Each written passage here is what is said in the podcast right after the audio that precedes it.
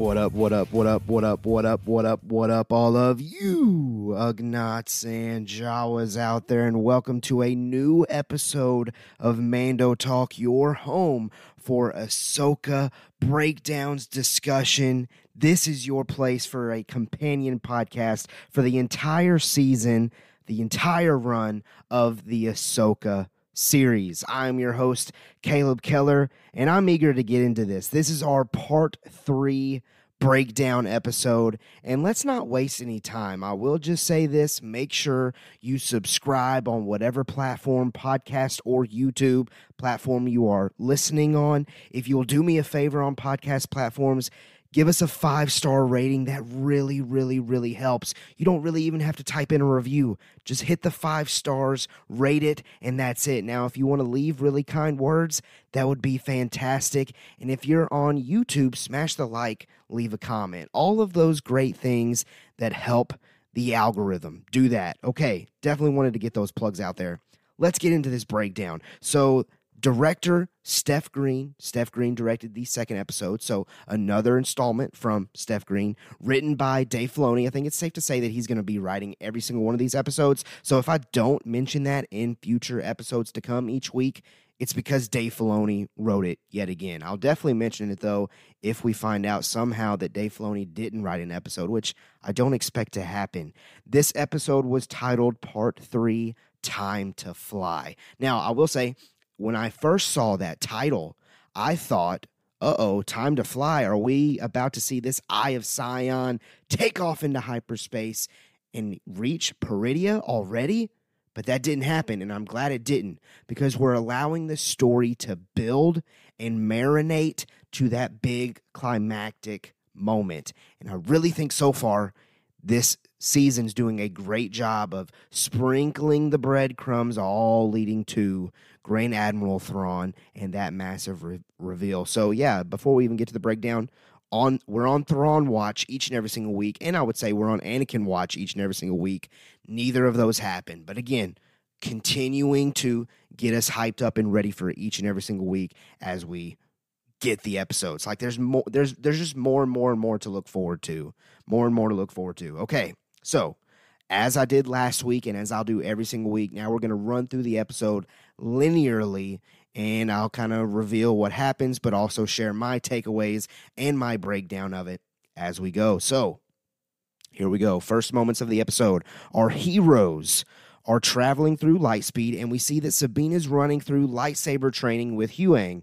Sabine is using a wooden replica saber referred to as a Bokken saber in the subtitles, immediately reminding me of Kanan's requirement for Sabine to do that before she could get her hands on the dark saber in the Star Wars Rebels series. So again, I approach the podcast like you, the listener, may not have seen Rebels. That way, anyone across the Star Wars spectrum can get something from this podcast. If you haven't seen Rebels, Sabine has trained with the dark saber before, and she becomes very well equipped to use that dark saber. And we've seen training of her doing these motions before, and it was just really cool to see that connection. Continuing on here, really interesting how Huyang's blades give feedback from the training. I loved that. That's something new to Star Wars, at least to my knowledge. And again, if you didn't know, I'm recording immediately after reco- uh, after watching this episode, so I'm literally sitting here in the living room. Maybe not everything is digested where I can think of like comics, video games, novels, but at least right now, at right now, I don't think I've seen something like that. I really loved the blade feedback. That'd be very helpful and vital in Jedi training. And I'm thinking about it. Maybe you see that in Huyang's Clone Wars episodes. That's possible, but it's just at least it's not on my mind right now.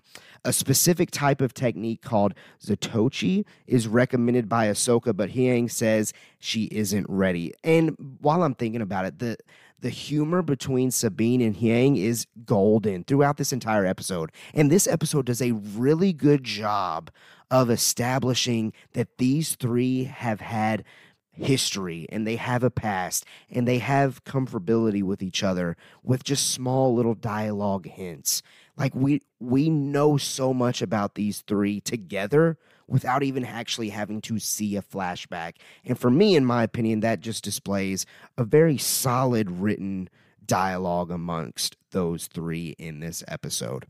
Next up, Ahsoka gives Sabine a visor that blinds her for some more one on one training between master and apprentice here, between Ahsoka and Sabine. This obviously reminds me heavily of A New Hope, and I think even some of the dialogue that Sabine uses is eerily similar to what Luke Skywalker says when he first puts on a visor in A New Hope.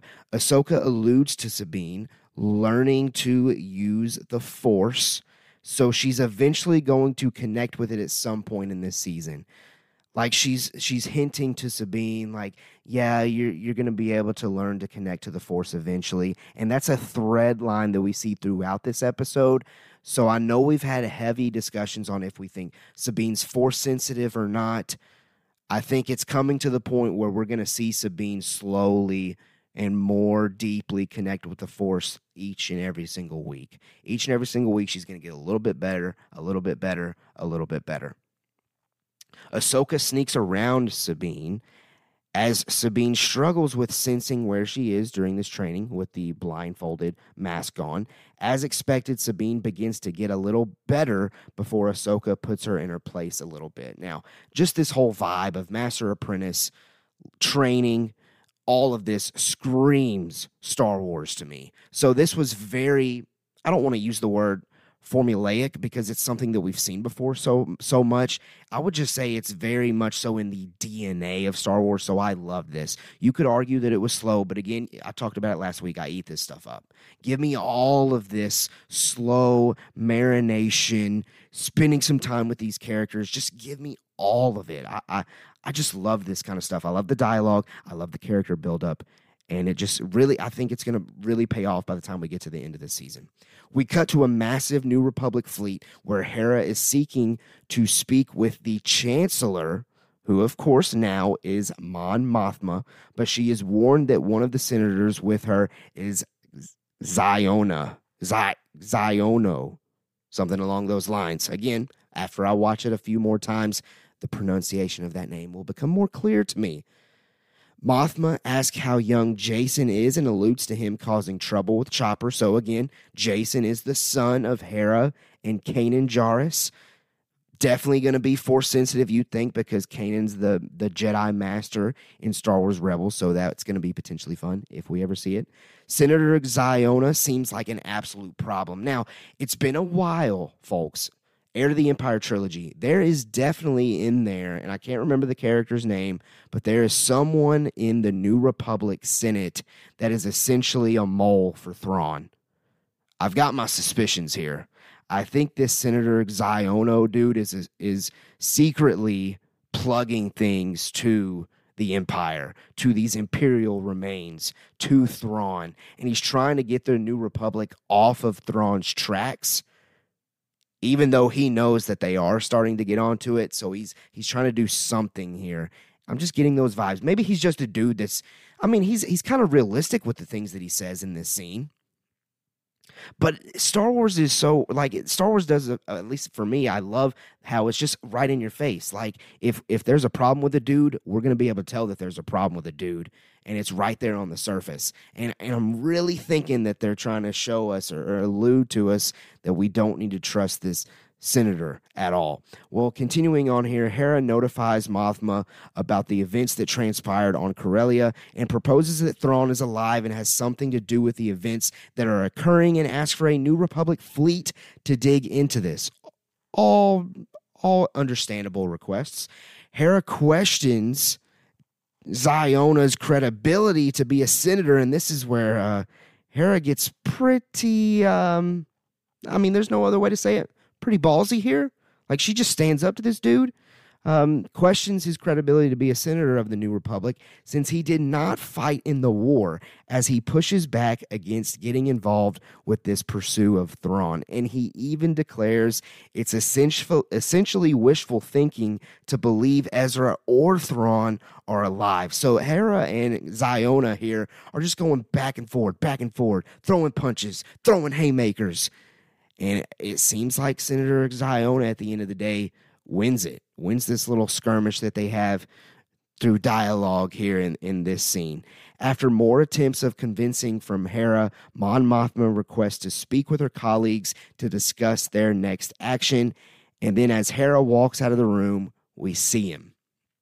We see Jacen Syndulla. He appears as Chopper is with him, excited to hear that Aunt Sabine is going to be a Jedi, and he expresses his desires to be a Jedi too. Again, Filoni is very intentional with his storytelling. That dialogue, we are going to get payoff two, folks. We're going to come back to that, whether that be in season one or season two of Ahsoka, or who knows, maybe even his movie. But confirmed at this point, I think we can say with absolute confidence at some point in this franchise, we're going to see Jacen Syndulla become a Jedi. And that's going to be so satisfying. It's going to be so emotional for us Star Wars Rebels fans. And I'm going to absolutely love it. Absolutely Love it. Okay, next up. So I loved all of that scene. I loved the fact that we got Mon Mothma. I loved the fact that Mon Mothma was asking about Jacen and just kind of establishing that Mon Mothma and Hera know of each other. They're familiar with each other. They're they're friends. You could potentially come. You could potentially have that assumption from this scene. I loved the tension with this additional Senator Ziona. I love the fact that they're pulling and and getting some inspiration yet again from the Heir of the Empire trilogy. I just loved all of this. I love this little political intrigue that we're getting here. Something that I really enjoy. That's the prequel prequelist in me that um, they can give me any of that whenever they want to. All right, we go back to Ahsoka and Sabine. Sabine wants to expedite her training process. She reveals she can't use the Force as she can't feel it. Ahsoka clarifies that the Force resides in all living things, even her, even you, Sabine, and maybe even us, the listener, and myself. The Force is in all of us. Sabine questions why everyone doesn't use it then, and Ahsoka says Talent has something to do with it, but training and focus define success. Ahsoka leaves Sabine to start small, like attempting to move what I like to call a Star Wars coffee cup. That's what it looks like Ahsoka and Sabine are, are dealing with here on this table. Which, by the way, this is what, three episodes now where we've seen Ahsoka sipping on that coffee? I relate to you, girl. As a parent, goodness gracious, coffee injected in my veins 24 7 and i could drink about four cups and still go to sleep so yeah give me all the all the coffee vibes in star wars i, I really dig it i really dig it anyway i love this scene too and i love the story here that dave filoni is trying to tell i love this concept of you do not have to be a skywalker to be powerful in the force now i know that's that's not a reveal because we have so many force sensitive people out there that are non Skywalker. But I love this idea that okay, even further, let me repeat that and say it differently. I love this idea that you do not have to be Jedi or Sith to be powerful in the Force. There are other ways to connect with the Force, and it's not just talent alone. It's hard work and dedication. You're talking about a powerful message for Star Wars to tell a young audience. That's a powerful message that not only a young audience needs to hear, but myself and everyone out there. Yes, there are people out there that are going to be more talented than you. There's going to be people out there that are more talented than me, for sure, more talented than me. But as long as we put our nose down, we grind, we put in the hard work, the dedication, we can be right there with the most talented individuals. That's the sport background in me coming out. That's the the teacher in me coming out. That's just the me trying to become a better person each and every single day that I'm on this earth coming out. And when Star Wars portrays a lesson like that, Star Wars is clicking in my opinion. So sorry to get really deep there, but that just really resonated with me. And I think that's what and I'm bringing it up I think that's what The Last Jedi was trying to do with having Rey's parents be nobodies. But then, of course, the sequel trilogy changed it up a little bit with episode nine. But we're not getting into that here. You can have your opinion on the sequel trilogy. I can have my opinion. We can still love each other. All good. Everything's good. But I love that story. I love that story of anybody can connect to the Force. You do not have to be Jedi. You do not have to be Sith. All right, moving on. And, and we're definitely going to get some more payoff, like I said earlier, we're going to get more payoff with that later in the season for sure. And if it didn't work for you in the sequel trilogy, as far as Rey's parents being nobodies, which in episode nine made them somebodies. So it's a little weird. If that didn't work for you, I think this is, I think it's going to work across the board here in Ahsoka, that that story is going to resonate with all of us, with all of us. All right, next up. Huyang declares the Jedi Order wouldn't have accepted Sabine. Ahsoka challenges the Jedi Order standards as it did eventually fall. I loved that from Ahsoka, and that just makes sense. Like the Jedi became their own stumbling block. They caused their downfall. Obviously, Palpatine's very powerful and he pulled some strings, but the Jedi helped in that process, and Ahsoka recognizes that. Huyang mentions that there's been very few Mandalorians that are Jedi, so that is a great plug here at Mando Talk. We love some Mandalorian stuff.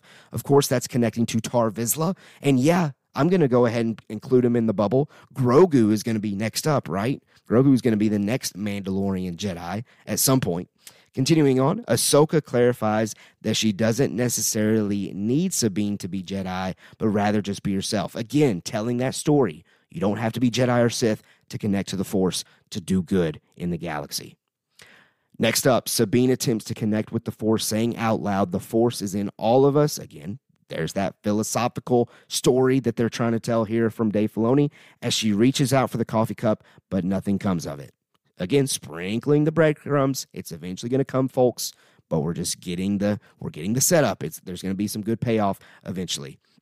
Hera through hologram reveals the Senate committee did he didn't excuse me the senate committee didn't approve the mission so she or the fleet wouldn't be joining them and suddenly their comms are jammed and jammed and whenever that happens in star wars we know stuff's about to start going down and stuff did in fact start to go down. So our heroes drop out of hyperspace. Shin, Merrick, and four other ships begin attacking them. Ahsoka instructs Sabine to take the tail gun, and space battle action ensues. And I loved, again, another piece of small, very small dialogue, but it's so important because it establishes that these characters have done some things together before. As soon as Sabine gets back there in that tail gun, in that tail gunner, she says, Oh, I see you erased my programming, or something along those lines. And again, as the audience, we all knew, oh, these these two have done some missions together. They've done some work together, regardless if you've watched Rebels or not. You've you got you get that illusion, and and that's even filling the gap uh, of us as Rebel fans not knowing. Like this is telling a story in between Rebels and now filling in the gap of what Ahsoka and Sabine potentially did together. That's not something we've seen. So that's all of us, whether you've seen Rebels or not, being on the same level playing field. So anytime they do those little small things, fantastic. Dave Filoni, Dave, gosh, Dave Filoni, I got nothing but lovely things to say about that man. He's just absolutely crushing it with this series. All right, continuing. So we're in the space battle action now, after some initial rust of not working together in a while, Ahsoka decides to pilot in response to Sabine's needs rather than trying to impart wisdom on her. So, this is the master learning to actually be a better master in this case. And this screams Kanan and Ezra. So, I'm kind of pausing and talking to you, Rebel fans. This screams the dynamic of Kanan and Ezra. Half of half of Rebels is about Ezra learning to become a Jedi, but the other half of Rebels is about Kanan learning to be a Jedi master and and seeing that being a master is just as difficult, if not more difficult, than being a Padawan. So it's so cool to see just, you know, it's it's poetry, it rhymes. It's cool to see that just pop back up here in live action with these two characters, with Ahsoka and with Sabine just those connections of master and apprentice continuing to come up. And we could even talk about Anakin and Ahsoka and how that's echoing now with Ahsoka again in her own life, just through a different point of view. So just just really cool, really cool stuff. Next up, Sabine shoots down several ships as they begin to click a bit better together after several solid Star Wars ship maneuvers occur within this sequence. Like Ahsoka kind of splits the difference between two of them, and it allows Sabine to like knock out two or three all at once. Fantastic stuff. Next up, Ahsoka flies onto Morgan Elsbeth's Eye of Sion. The fighters break off as Ahsoka, excuse me, the fighters break off of Ahsoka as Morgan declares that she will take care of them as she begins firing on our heroes with rounds of turbo lasers. We do hear Merrick or Marek. I've, I've heard different pronunciations, whatever. You know who I'm talking about. We do hear Merrick say, as you wish, following Shin giving him orders here and I could hear Sam Witwer being the voice behind him. I'm not saying that is 100% Sam Witwer's voice. What I'm saying is I could see that that is Sam Witwer being behind that voice. Like I could just see him being able to say as you wish in that way to where I could go ahead and make that prediction of I do really believe it's Sam Witwer at least voicing the character. I don't know if when this character does take off the mask, if ever, if it's actually gonna be Sam Witwer though. That is still to be determined, but I could definitely see Sam Witwer being the guy in the booth recording the dialogue for Merrick as he is helmeted. All right, while Ahsoka flies toward the Eye of Sion, Huyang is scanning intel on the spacecraft to gain knowledge of it, and suddenly Ahsoka and crew are hit as soon as Huyang's scan is complete. Ahsoka instructs Sabine to run a full diagnostic on the ship as Shin and Merrick approach for the striking blow. Shin kind of pushes back here with Morgan. Like in these moments, I'm sensing some shade being thrown from Shin to Morgan here, too. Very similar to how last week Baylan was questioning Morgan's methods a little bit. So we're definitely, I, I still think we've got a potential turning or clashing at least between this trio, between Baylan Shin versus Morgan. I think at some point there's there's going to be like a have it out session to where they uh, share their differences for sure. Well, Ahsoka puts on a spacesuit to take on the fighter's blast with her lightsabers. She takes one of them out as she then starts floating in space, and Sabine fixes the ship and picks Ahsoka up just before Shin or Merrick can take advantage of the situation. Now, Ahsoka floating in space like that. Number one, as far as the character doing that, super cool.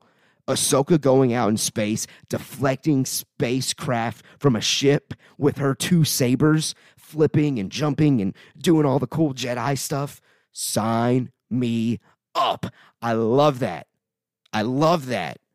I do think if I had a criticism of this episode, I just don't think we have quite as Star Wars figured out how to portray that in live action to a T as far as like when characters go out in space, something about it just throws me off a little bit.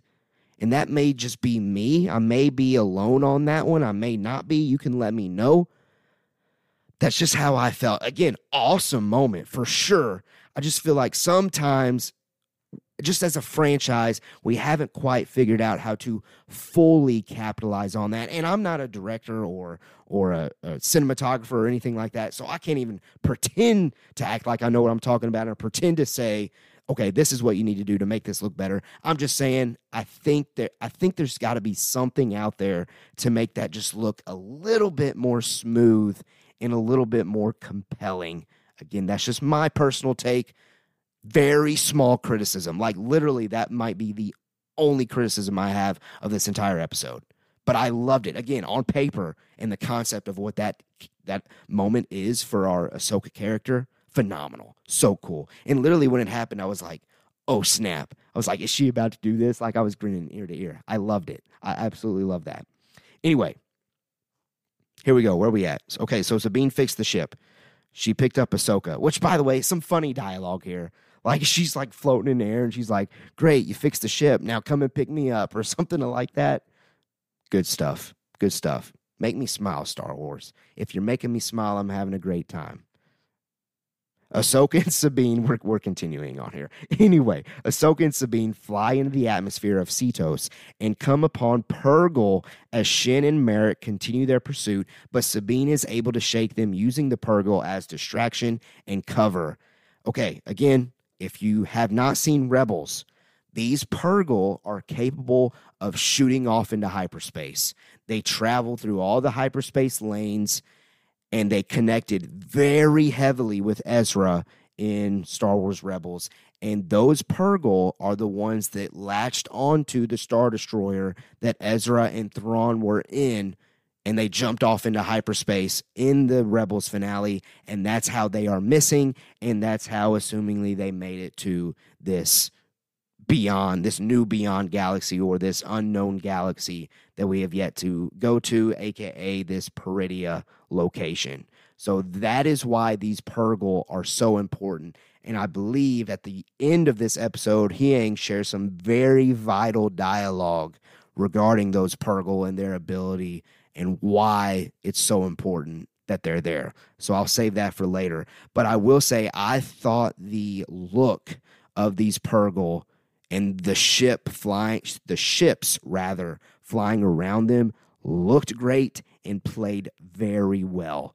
I was well pleased with the use of this. Actually, I got chills when I was looking at those Purrgil in live action. They look stellar. I'm glad they went with the more gray look rather than the more blue look that they've gotten Rebels.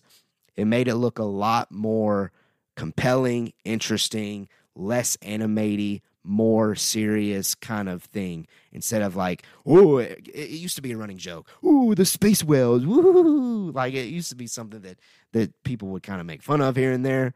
But uh, nah, not me. Purrgil were always cool to me. I absolutely adore the Purrgil.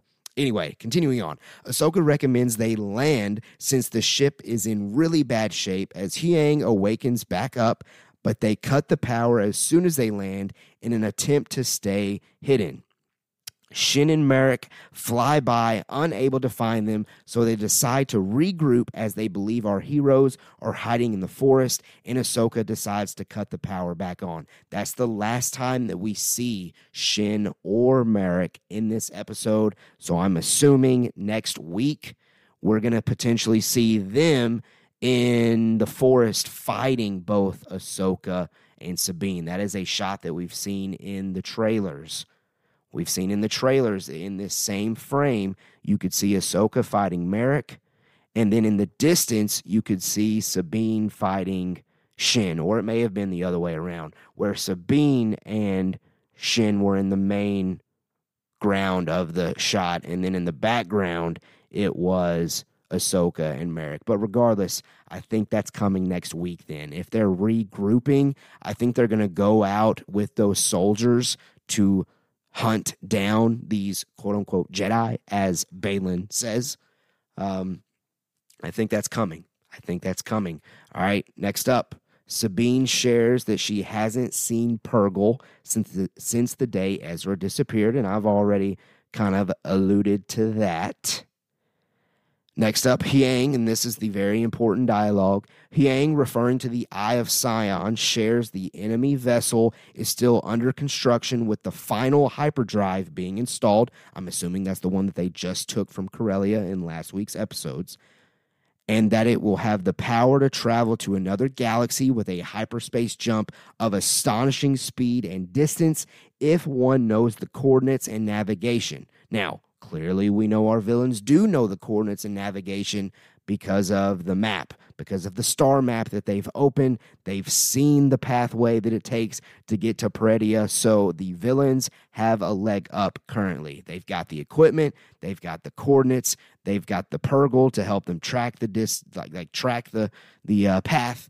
They've got it all. They, they everything they've got squared away at least at the moment. So anyway, backtracking here, let me make sure that I'm hitting this quote. Another gal.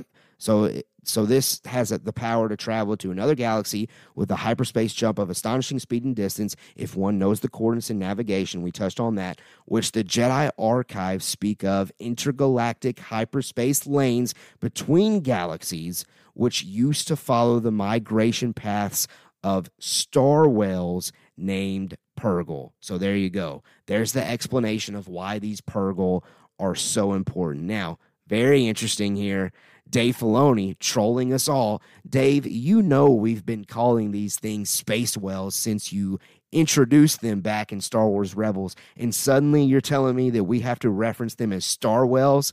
I'm sorry, Dave, but I'm not changing my name. It's Space Whales, and it's Space Whales forever. And I'm going to take that to the grave. Sorry, Filoni, but that's just how it's going to be. That's just how it's going to be. But I really love this dialogue. I really love this insight. And I feel like, again, even though I've seen Rebels, I feel like I learned stuff from this dialogue. I feel like it was very vital as far as even me understanding the story. So I feel like this episode really gave me comfort about my worry for fans that hadn't seen Rebels. I think I think I can speak for the non-rebel viewers. If you're listening to this and you haven't seen Rebels, I think it's safe to say that you're going to be just fine because things that were inside this episode that could have gotten very, as I called it last week, very inside baseball, where if you're really in tune with Star Wars, you would have gotten it. And if you're not, you would be completely lost. This week had a lot of moments that could have been very inside baseball, but they handled it perfectly. And I really do truly think that if you haven't seen Rebels, you are not lost one bit. And if if you haven't seen Rebels and you're actually lost and you have no clue what's going on, then let me know because I then that means I have a total misread on it. But that's my current read. It seems like they know what they're doing here, and maybe maybe this is where it's good that Filoni has like Favreau in his back pocket because I highly highly suspect that Jon Favreau hasn't seen every single every single episode of Rebels, but but maybe he has. So who knows? But uh, I definitely think that they are handling that to a T. And then last thing that occurred in this episode, and this is our only moment with the best villain so far of the series, in my opinion, Baylan. Baylan orders soldiers to hunt the Jedi down who have taken refuge in the forest. And yet again, great score here great eerie score to allude to Baylan's conflict within him potentially. So that's where we end this week's episode of Ahsoka. I tweeted this out. So, by the way, if you haven't followed on Twitter at Mando Talk, go ahead and, and click that link that's down in the description. Follow me there if you want more, uh, just discussion really from me. Follow me there. Anyway, on Twitter, I gave this a ranking. So, what? Episode one, I said it was 9.5 out of 10. Episode two, I said 9 out of 10. I would say this one's a good 8.8. That, that's what I tweeted out. Yeah, I'm getting really uh, nitpicky there with the numbers, but 8.8. I deducted it 0.2 because of the space flipping. That again, I just feel like Star Wars hasn't quite figured out how to shoot that yet. Again, on paper, great for our character Ahsoka but just something about it's just maybe a little goofy. A little goofy for me. At least that's my take. Anyway, there we go. There's the episode, episode three breakdown. I, again, really enjoyed it. I think we're in safe hands. Dave Filoni gets it. He is the Padawan. He has officially, in my opinion, become the master of Star Wars. He is the next man up after George Lucas, and he is nailing it. And I cannot wait for next week. So, next week. Make sure you stay tuned. Make sure you're subscribed on whatever platform that you are currently hearing this on, whether that be YouTube, whether that be Apple Podcast, whether whether that be Spotify. Make sure you hit those buttons, hit the bell, hit the likes. And again, do me a favor, especially if you're on those podcast platforms. Make sure you give me five stars because it really helps with the algorithm. It gets it out there more for that way. That way, more people join us and we just get bigger and bigger and bigger. Um, and I would greatly, greatly, greatly appreciate that. All right. I've rambled enough. It's time for me to get out of here. I hope you enjoyed the episode, and I will catch you next week. Until next time, as always, we have spoken.